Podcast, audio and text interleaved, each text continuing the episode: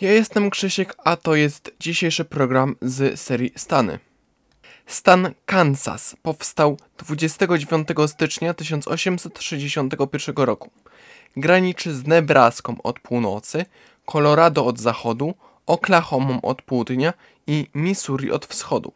Jego powierzchnia wynosi około 213 tysięcy km2 i zamieszkuje go około 3 miliony obywateli. Oficjalnie jest nazywany stanem słonecznikowym, a nieoficjalnie stanem pszenicy, sercem Heartland Ameryki i stanem Jayhawker.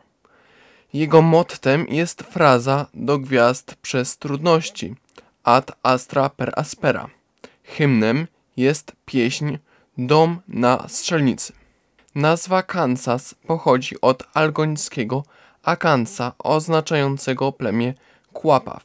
Kansa pochodzi od plemienia Kaf uznawanego za rdzenną ludność tych terytoriów. W 1541 roku na omawiane tereny przybyli Hiszpanie.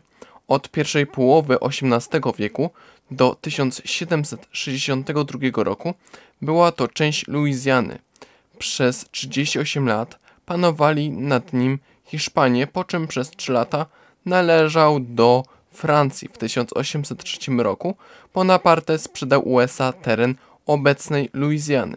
W latach 1854-58 miały miejsce starcia pomiędzy zwolennikami niewolnictwa a abolicjonistami.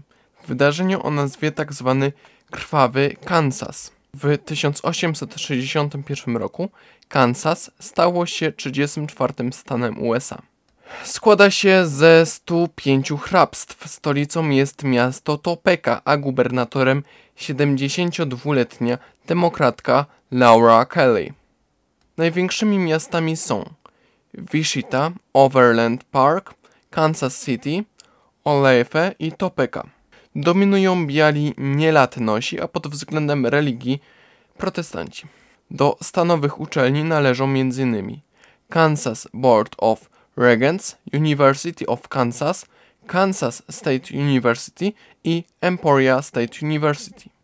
Gospodarka Kansas opiera się na przemyśle, sprzęt transportowy, pakowane mięso, produkty mleczne, maszyny przemysłowe i komputery. Opiera się również na przemyśle wydobywczym, alternatywnych źródłach energii i rolnictwie. Niestety jest to już koniec dzisiejszego programu. Serdecznie Wam dziękuję za uwagę. Jestem Krzysiek, a to był program z serii Stany. Na razie.